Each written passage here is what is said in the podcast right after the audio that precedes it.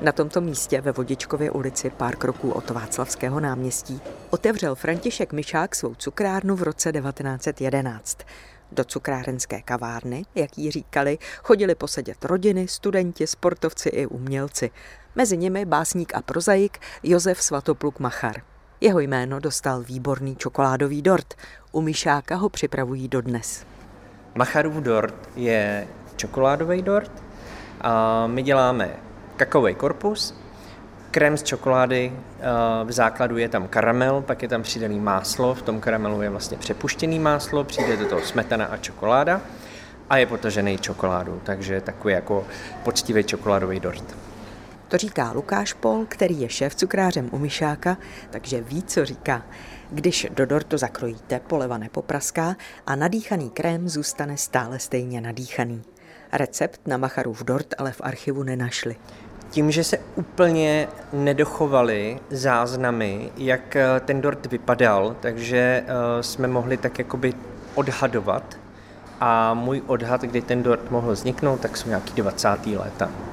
Vypátrala jsem, že to bylo ještě o trošku dřív, v roce 1919. Machar patřil u Myšáka ke stálým hostům. Zamiloval si především pařížský dort. Jednou si nechal z cukrářské dílny zavolat jeho autora, cukráře Václava Hořeního, chválil ho, Hoření měl radost, navíc byl básníkovým ctitelem, tak se ho zeptal, zda po něm může dort pojmenovat. Tak vznikl Macharův dort a tento název se udržel po celou existenci Myšákovy cukrárny. Pan Mišák dokonce dělal dort i pro uh, prezidenta Masaryka, takže určitě si na něm chutnalo spousta známých lidí.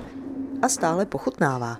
Známých i obyčejných, nejen přímo v cukrárně, Macharův dort si mohou odnést v krabici jako narozeninový.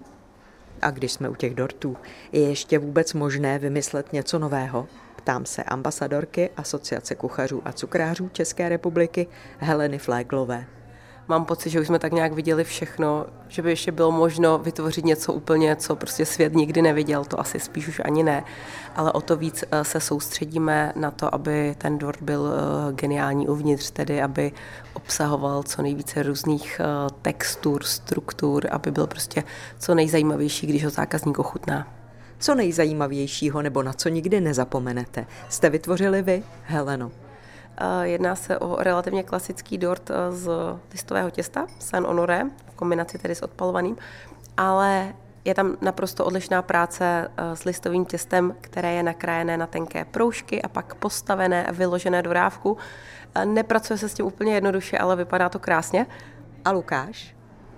Jednou jsem dělal svatební dort, na který nezapomenu nějaký pan, který miloval kubismus, tak chtěl vlastně uh, dvě kostky, které do sebe budou zaseklí a budou stát na hraně.